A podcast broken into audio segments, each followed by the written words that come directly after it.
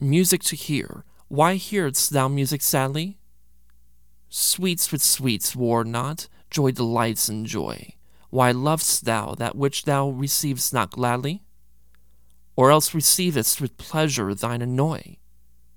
If the true concord of well tuned sounds, by unions married, do offend thine ear, they do but sweetly chide thee, who confounds in singleness the parts that thou shouldst bear.